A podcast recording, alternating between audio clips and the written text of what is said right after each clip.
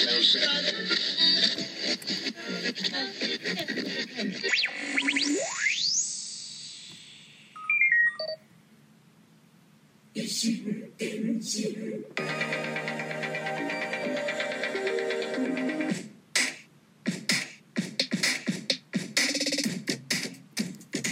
うも小桜知恵です。はじめまして10度目ましてこんばんは。ポッドキャスト維新伝心いつもは収録で配信垂れ流しておりますがラジオトークでのライブ配信毎度毎度突然唐突ですが今晩またまたちょっと配信いたします、えー改めまして。さて収録の時からですね、えー毎度毎度冒頭にキャッチコピー的な枕言葉的な文言を言っております。今夜もここから始めます。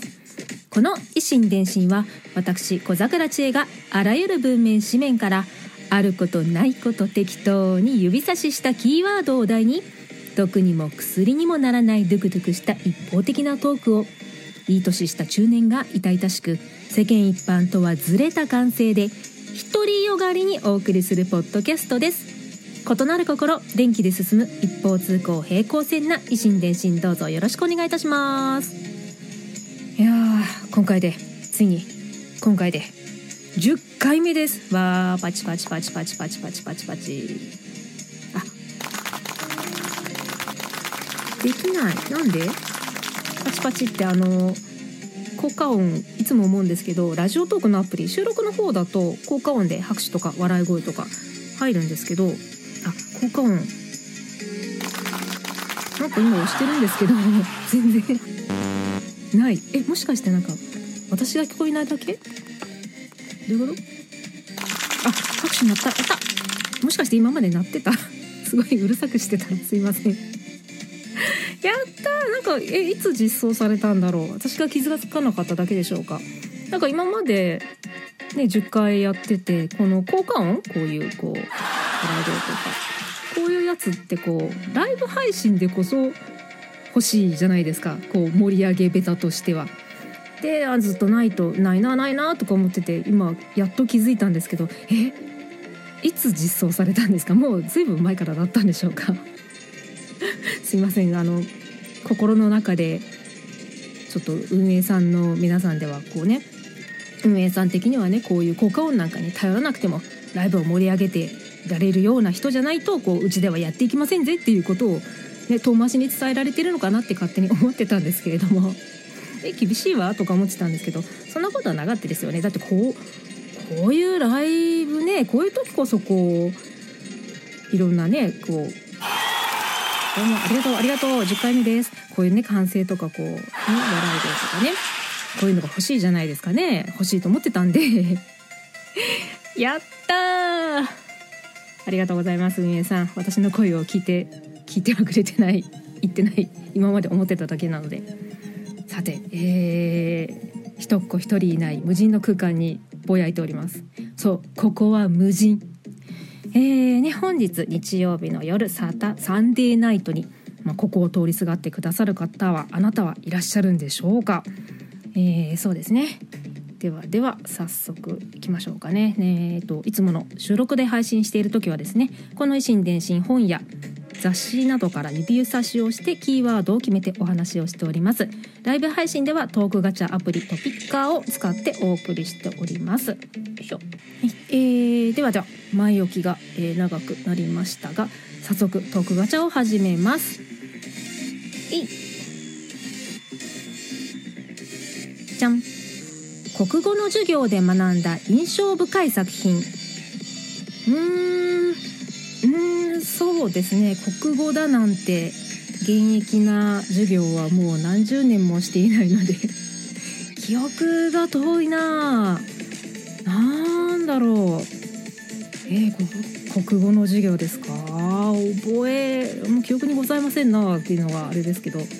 そうですね。まあせいぜい言うなればまあ結構いろんな人がや同じことをしていると思うんですけれども教科書に載っているあの正岡式の写真正岡式さんの顔写真にひげとか落書きをしたかなっていうそんな記憶しかないな。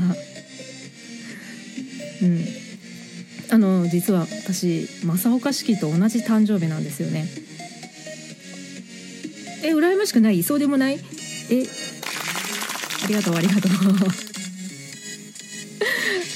正岡式と誕生日が同じでで今まではこうあの、ね、有名人でお誕生日の同じな人いるとか聞いたら「え正岡式だけどえ？とか言われる。あああの正岡式そううんああの正岡式みたいな。そんな感じで。うんって感じだったんですけれども。でも最近はですねあの結構同じ誕生日でもこうビッグネームが出てきまして。あのゴルフの石川遼選手ですねが同じ誕生日なんですよ。でももう胸を張って「私石川さんと同じ誕生日だから」みたいな。あとあのあれですね仮面ライダーのスーツアクターをされている縄田さんですね、えーと、最近だとリリバイスですかね。のスーツアクターさんをやされていた縄田さんとお誕生日が一緒だっていうのを知ってあすごい私すごい私はすごくない。私と同じ生まれた日の人が偉いみたいなそんな感じでああって思ってますね。なんて誕生日の話になったんだろう。あ で国語国語の授業ね。うん。よいしょさていいですね。ここは無人。えー、まさおかし国語そうねちょっと今メモってますけど。うん。そんな感じかな？じゃあ次。にゃじゃん。今までで一番ついていた出来事。ああそうですね。今までで一番ついてた出来事。あれかな？えっとよ4年じゃないな。5年6年ぐらい前かな。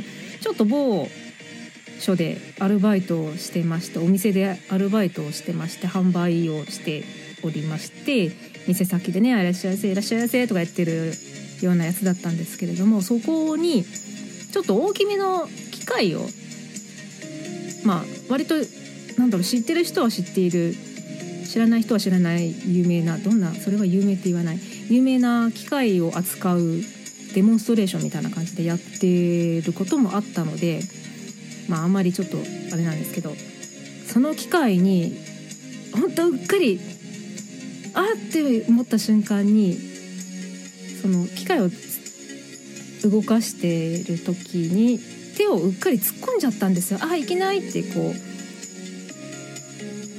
うなんか手を出してこう直したかったんですよね そのあの作っている作っているものボタンを押してあのウィーンって動かしながらあるものを作ってたんですけどそれをなんかちょっとずれちゃっててずれちゃってか変だったからあ直したいっていう思ってしまってうっかり手をバッて出してしまって左腕ですね。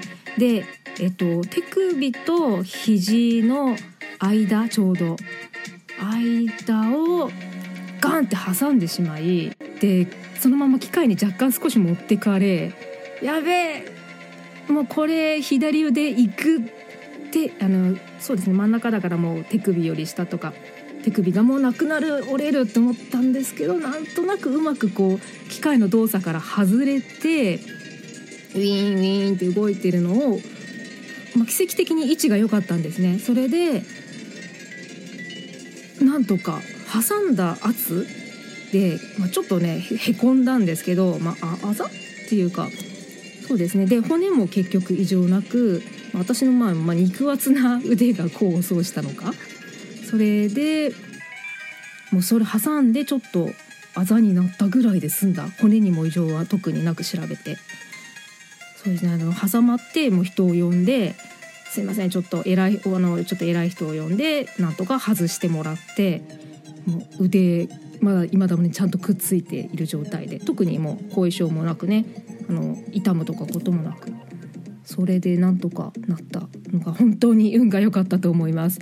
本当機械ね機械業をされているあなたいらっしゃったら本当にもうもう本当注意一秒怪我一生は座右の銘なんですけども本当にそうだな私はそう思って生きていったのにその注意一秒がなくね瞬間で行ってしまったんでねそこは。うん。その時は本当に運が良かったと思いましたね。なんかそうですね23週間ちょっと冷えピタとかとかで常に冷やしたりして痛みがあるたぐらいで済んだんででそうですね本当になんかこうあのむくみ？むくみがちなむっちりした腕なんでそれがなんかこうあのよくあるじゃないですか。あの足足もまあむくんでるんですけどあの靴下の跡がつくとかさあるじゃないですか。あのウエストのゴムであの跡がつくとか肌で。あれがすっごい極端にギュッて絞ってへこんだ跡がしばらくついたけどまあちゃんと元に戻って人ってすごいなって思いました。それですかね。まあまあ腕をね、まあ、場合によっては死に至るかもしれない。折れ折れ方とか怪我の仕方にしてはしたらなくなってしまうかもしれないんですけど、まあ、そんなこともなくまああのあのでかい機械でよく何事もなかったなと。思いました。私最強じゃんって感じです。その時は本当思いました。そんな感じですかね。うんまあなんかちょっと痛い話ですいません。はいでは次。あこれ使えばいいじゃん。はい、えー、飼ってみたいペット。うん飼ってみたいペット。はそうだなまあてかか可愛い動物たちはすごく大好きなんですけれどもなんかこうちょっと生きとし生けるものに対して私はどう接していいのかよく分からず人も含め。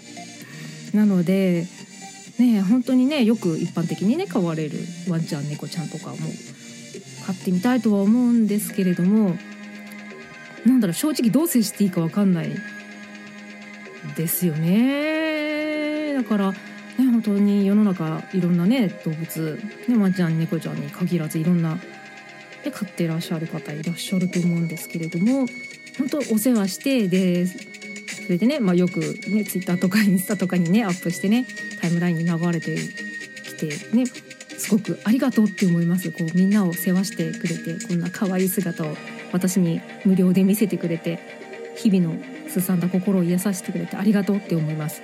飼ってみたいペットリアルに考えて猫ちゃんかな。でも猫ちゃん本当に飼いきれるかなっていう感じですよね。お曲が。うんそんな感じですかね、まあ、とりあえずあでも動物ではねカワウソさんコツメカワウソが好きなんですけどあれは本当飼育難しいしもうあれですよね。あの輸入輸出禁止されてるからもう今国内でいるだけで繁殖させないといけないんですよね。なのでこうコツメカワウソさんを可愛く飼ってちゃんとお世話してタイムラインに上げて私に見せてくれる人たち皆さん飼い主さんありがとうございます。次。2023年4月9日分。続きます。